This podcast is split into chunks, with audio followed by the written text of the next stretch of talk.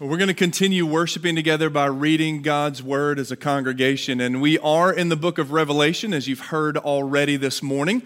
And so I want to invite you to turn there with me, Revelation chapter 19. We're going to be reading in Revelation chapter 19. And while you're doing that, I don't want to alarm anybody, I don't want to scare you or put you on edge, but there are nine days until Christmas morning. There are nine calendar days before Christmas morning. Now, the best statistics we have in a general sense tell us that the average American will spend about $700 per person on Christmas gifts, items to bring as housewarming uh, gifts as they walk into Christmas parties, to a total of about 485 billion American dollars spent during the month of December on Christmas items. Now, for some of us, that may have just stressed you out. That may have made you nervous. That made you feel great anxiety financially. It may have stirred up all those things. But for children and the next generation, those that will be receiving those gifts, it has stirred up in them an anticipation and an excitement that they cannot wait for these nine days to fly by to find out what's under the tree, what you will hand them, and what you will give them. You know, at any given time, we are usually waiting on something. We are anticipating, we're longing, we're waiting for something, just like many people in our culture are waiting to open gifts in just a few days. Now, we're in the book of Revelation, and let me just briefly remind you that this book was written to Christians in the first century this book or this letter, this revelation from God to a follower of God named John, who wrote down what he saw and heard and passed on to first century Christians and thereby passing on to us. They were waiting too. They were waiting too. Their waiting may have looked a little bit different than ours, but they were waiting. The first century Christians this letter was written to, they, they were experiencing tremendous hardship for being followers of Jesus Christ. Some of us, you, you may be poked fun at or called a simpleton to believe in something that you cannot prove tangibly because we are a people of faith. You may have endured some sort of persecution or hardship for your fellowship of Jesus Christ, but these first century Christians were literally being harmed physically, and some of them were losing their lives. They were being martyred for the sake of professing there is a God and his name is Jesus. They were waiting on God to fulfill everything he had promised them. Jesus had come, God in the flesh. That's what we celebrate this month. That's what Advent means a coming or a, an arrival. And that had happened. God had poured himself into the person of Jesus Christ, fully God and fully man, able to identify with the struggles and the hardship of what it means to be human, but also God. Not only can he sympathize, but he can do something about it because God never gave up his divinity when Jesus came into the world. He's still fully God. That had already happened, and God had promised this beautiful but broken world that carries the curse and, and the stain of sin, where relationships die and things are not right, and there is evil in our world. One day this will come to an end. And that was the purpose of the first advent Jesus coming to make his way to the cross. Little baby Jesus grew up to be grown man, Savior Jesus. And on the cross at Calvary, he laid down his life in exchange for the brokenness and the sins of humanity. And so, in Christ and through faith in Him, we can find hope, we can find forgiveness, we can find do overs and second chances. And Jesus had told them, I'm literally going to a place, a literal place called heaven. And if I go there, I will go and prepare a place for you. I promise you that. And that future place that we read about in Revelation, it's perfect and it's right. And everything is just. There's no hardship and there's no struggle. It's unending joy and peace righteousness and justice. The people had heard that and they had believed that. But things were difficult, they were hard, and they were wondering and most likely praying out loud, How long, O Lord? Come, Lord Jesus. When are you going to come back and completely fulfill all that your Father has promised us? And so I'd like to say to you if you're waiting on something, you're longing for something, an unmet expectation, an unanswered prayer, or something else that you're waiting and longing for in your life, the people that Revelation was written to can identify with that. And I believe God has a word for us in the same way that He did 2,000 years ago when He sent His Son in the flesh. Now, I want you to see exactly what that word of hope, comfort, and joy is. Don't take my word for it. See where it's true in Scripture. Would you stand with me in honor of God's word as we read from Revelation chapter 19? Revelation chapter 19, and we're going to read verses 6 through 10 together. John, a follower of God, tells us this account. Then I heard something like the voice of a vast multitude, like the sound of cascading waters, and like the rumbling of loud thunder. And it was saying, Hallelujah, because our Lord God the Almighty reigns. Let us be glad, rejoice, and give him glory, because the marriage of the Lamb has come, and his bride has prepared herself. She was given fine linen to wear, which was bright and pure, for the fine linen represents the righteous acts of the saints. Then he said to me, Write, blessed are those invited to the marriage feast of the Lamb. And he also said to me, These words of God are true. And then I fell at his feet to worship him. But he said to me, John, don't do that. I'm a fellow servant with you and your brothers and sisters who hold firmly to the testimony of Jesus. Worship God because the testimony of Jesus is the spirit of prophecy. Then I heard something like the vast multitude of cascading and crushing waters and the rumbling of loud thunder as the people of God said, Hallelujah, because the Lord our God reigns. And so we will worship him. Let's pray together. Lord Jesus, in this season of busyness, cultural expectations of picking out the right gift and going to all of the events and fulfilling all of the obligations, Lord Jesus, I pray that you would still our hearts and slow us down long enough to marvel at the one thing that we shouldn't miss this season, and it's that all of the promises of God come true in the person of Jesus Christ. We celebrate his arrival, and we cannot wait for his return. And we pray this in Jesus' name. And all God's people said, Amen. Amen. Well, I mentioned that the people of God were waiting for Jesus to come back. They could have as much of the promises of God in the here and now as they wanted. They, they could have God's peace through Jesus. God offered that to them. He offers that to us that life is difficult, things are messy, but you can lay your head down at night and sleep peacefully knowing that God is sovereign and you can trust those things to Him. Now, this world is still broken and messy, but you and I, just like they could, they could have peace they could have peace and they could have joy and they could have confidence. Then God promised through His Holy Spirit, the presence of the risen Jesus, that they could have comfort, they could have encouragement, that they would be exhorted. Now, we can have those things too, but we know that it's, it's interrupted, that something isn't right there is still sin in our world, and earth and life and relationships. Humans bear the curse of that, that we can have those things, but it's not perfect as God originally intended for it to be. And God had said, When I send my son back for you, he will begin or unleash an eternal kingdom where all of that will come to completion. And God will bring justice and righteousness, and He will take care of all that is wrong. And this kingdom that I've promised you will be perfect, limitless, and unbroken and uninterrupted. And that's what they were waiting on. That's what they were longing for. And the anticipation built and it built and it built. Several years ago, we went out west and we went to see Old Faithful in Yellowstone Park. And you're not really sure when it's going to go off, but there is a schedule. About every 60 to 110 minutes, it goes off. And being the, the, the, the, the checklister that I am and wanting to get to everything in the park at just the right time and have room for all of it, I rush the family out of the car. We got to get there. We got to see Old Faithful. And there are rows and rows, if you've been there, of bleacher type seats, just benches wrapped around this geyser that goes off about every hour and 10 minutes. And I had always heard it's awesome. You're going to want to see this. It's powerful. And since the beginning of the earth and when God created it, it just goes off like its on clockwork. So I rush the family out of the car and we, we make our way towards Old Faithful. And I can see that, that the mist is kind of floating through the air. It just stopped. It just stopped and we missed it.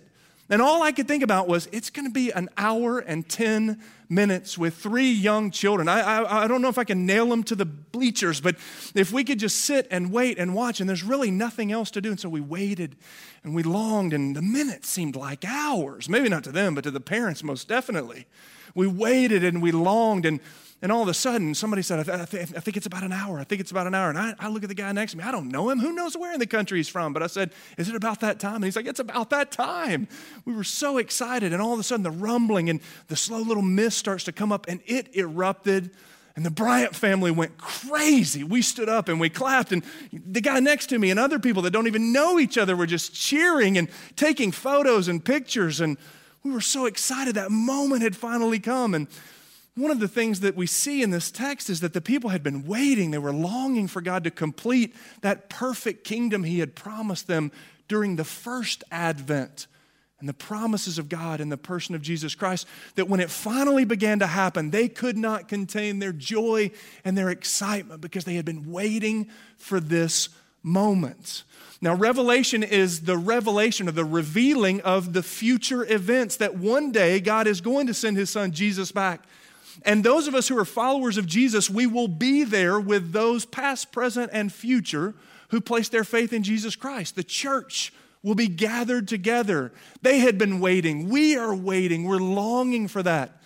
And when it happened, the church went crazy and they began to worship and they began to sing. And John, John's grabbing for like word pictures and metaphors to try to describe the undescribable. Like, that's a hard assignment. Like, and, and the best he can do is to say it sounded like rushing waters. It was so thick and so deafening, it was like cascading waters. I can remember about 20 years ago standing at the edge of Niagara Falls, and it's so big and expansive, your eyes can hardly even take it all in, but you can hear the thunderous roar of the waters. It really is almost deafening.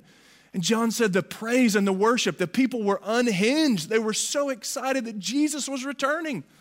Jesus is coming back for his people, and his kingdom is beginning as God had always said it is. And so they worship and they sing and they praise him. And they said, Hallelujah. And they rejoiced and they gave him glory because the marriage of the Lamb had come and his bride had prepared herself because she was given fine linen to wear, bright and pure. And the linen garments that they wore represented the righteous acts of the saints. They were so thrilled that this kingdom of eternal peace and comfort and joy and unbroken relationship with God was happening. They had been longing for it, they had been waiting on it, that they could not contain themselves any longer. And as much as Advent and Christmas time is celebrating the arrival of Christ, it is a building up, it is an anticipation, it is a longing for the day of the second Advent, the second coming of Christ.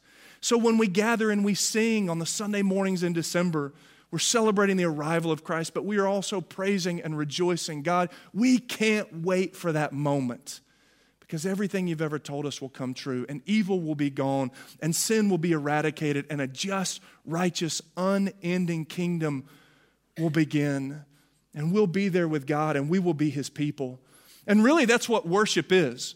I mean, worship really is three words. I mean, the definition for worship is really three words it's revelation and response.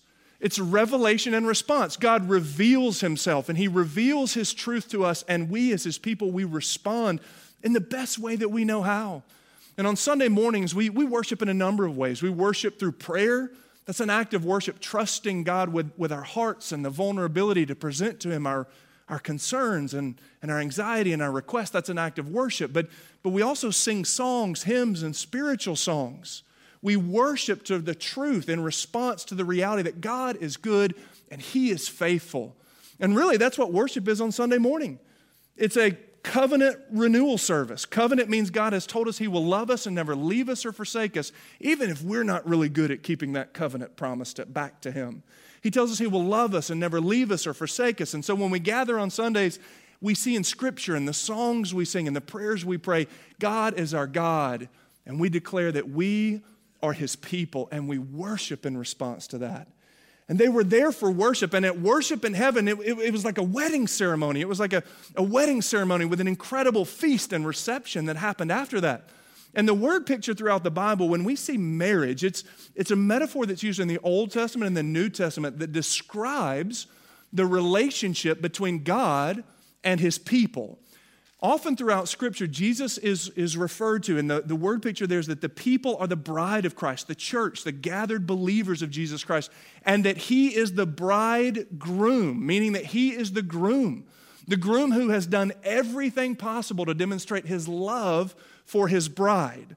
The reason the marriage in heaven, the celebration of being in perfect relationship with God, the, the definition here or the, the expression here is the marriage of the Lamb The reason the word lamb is used is it's, it's there to remind us of what this bridegroom has done for his bride. The lamb, who in this culture and in first century Jerusalem was the sacrificial animal. It was the sacrificial animal to lay down its life and to offer covering or protection over those who deserved to pay for their sins with their own life. The lamb laid down his life in exchange for ours. And so the marriage of the lamb is to remind us of what Jesus has done on our behalf so that God can be in relationship with us, or rather, we can be in relationship with him. And the marriage of the lamb has come. This is the perfect relationship that we'll have with Jesus. As much as God is faithful and good and true to us, we struggle to keep that back to Him, don't we? There are moments, like maybe when the songs are sung and the choruses ramp up and we, we feel good and we feel committed to Jesus. And on Monday morning, we don't feel so committed to Jesus, do we? It's hard throughout the week. Some of us will have a 10 day break from work, and that will be exciting. But for many of us, you will have 10 full days with family and friends. And for some of us, that's exciting. For others of us, that is our prayer request at this time of year. And it doesn't feel easy, and it doesn't naturally come to worship and to praise and to get excited about our God because of our flesh and our sinfulness and our self centered propensity. And so, one of the things that we see here is that it will be a perfect relationship where God, as He always has, will fulfill and keep His promises and will finally be able to do the same.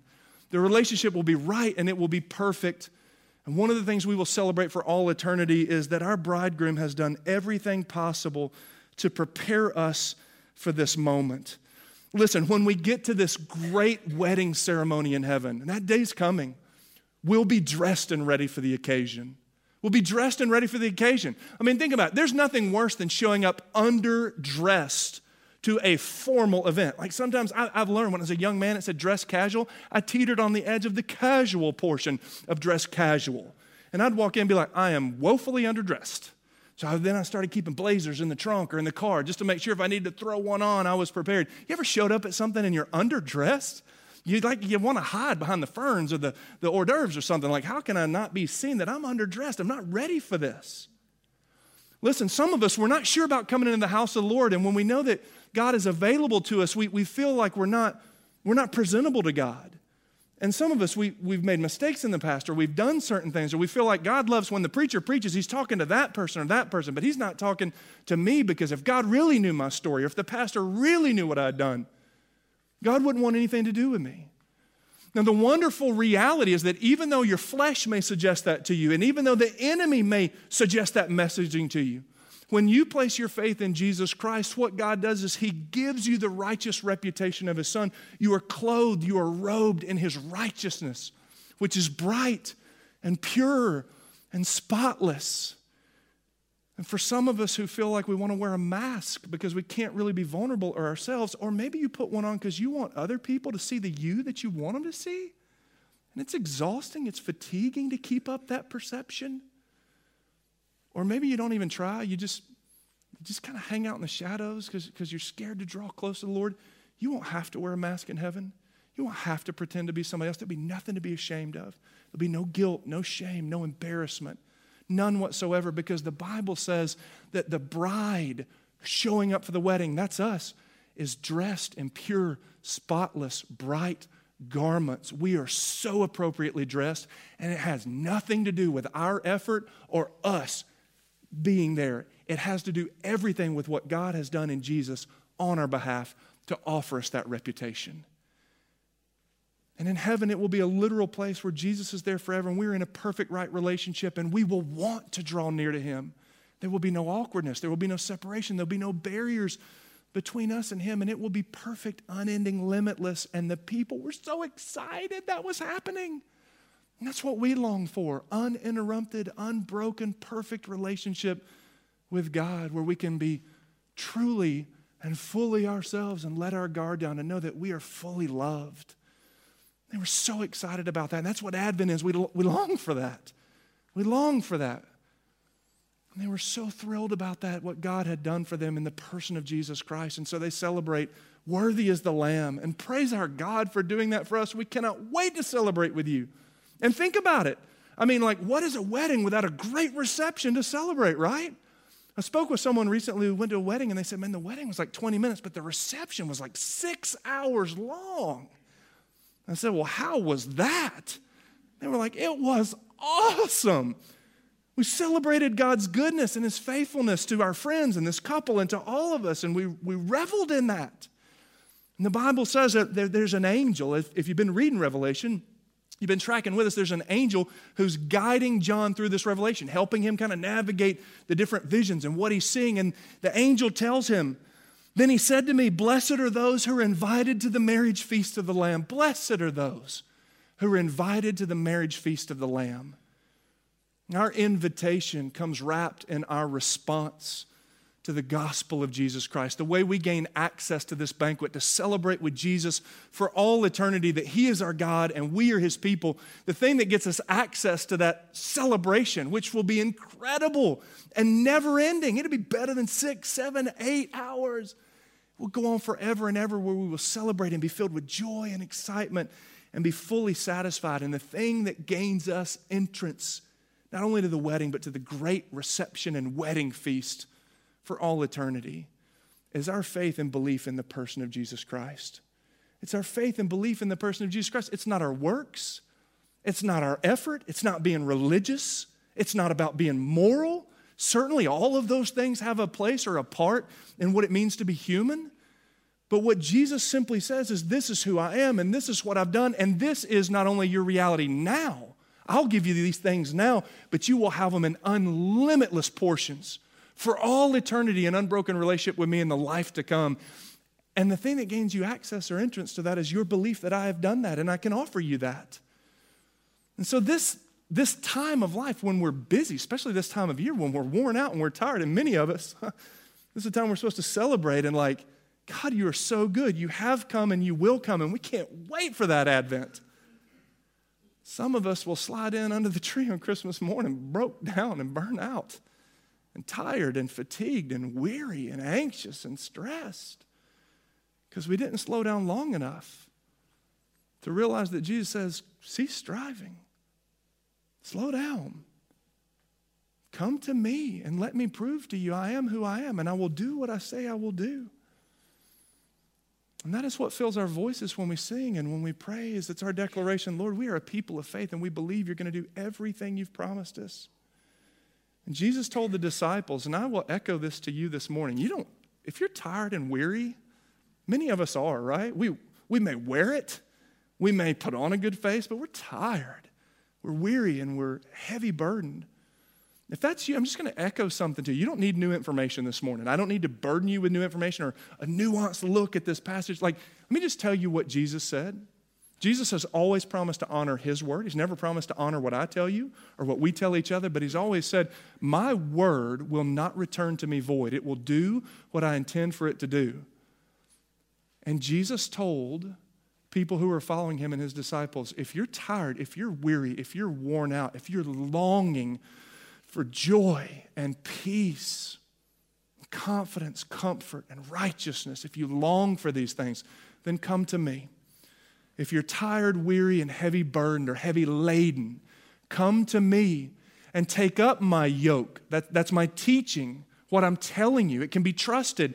Then put your faith in me because I am lowly and humble in heart. Jesus does not have a desire to manipulate you or doesn't want something from you.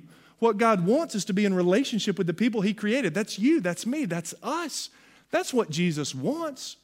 Isn't it great to be in relationship with somebody who doesn't need anything from us, doesn't want anything from us? There's nothing in it for them. They simply love us as Jesus does because we're created in the image of God and created for relationship with Him. And Jesus said, Come to me because in me you'll find rest. You'll find rest for your weary souls, for my yoke, my way of life, me in you, is easy and my burden is light. And so Worship is revelation and response, right? That's what the whole book is about. God reveals that He's going to fulfill everything He ever promised in the New Testament and everything He ever promised in all of Scripture. And the people respond in worship. They sing, they praise, cascading thunder. It's revelation and response. If you're tired, if you're weary, if you're anxious, if you're eager, maybe you're just like, I'm, I'm not really any of those, but like, I have so much, I don't know what's going to happen in the year ahead. Like, I, I kind of want to see how it's all going to play out. That's you. Jesus says, Come to me, give that to me, lean in and see if I can't provide for you everything I promised. Everlasting Father, Prince of Peace, Mighty God, Wonderful Counselor, all of the names of Jesus, plus so much more that God told us He would become, is available in the person of Jesus Christ. And so the invitation is come to Jesus. Come to Jesus. He has revealed Himself through His Word. Now we have the opportunity to respond. God will fulfill every promise He's ever given us, and they all come true in the person of Jesus Christ. He has come. We celebrate that. We are so grateful for forgiveness of sin and salvation in Jesus Christ, but we cannot wait for the ultimate and final completion where all will be made perfect and everything will be fully right. And until that, we pray, Come, Lord Jesus. How long, Lord, until this happens? But until that takes place, and we wait and we long and we anticipate, we lean in and we trust Jesus. And we ask Him to give us His joy and to give us His peace and to give us His hope. It's always there for the taking. The question is do we want it? And are we willing to trust our lives to Him with it? Let me encourage you to bow your head and close your eyes for just a moment.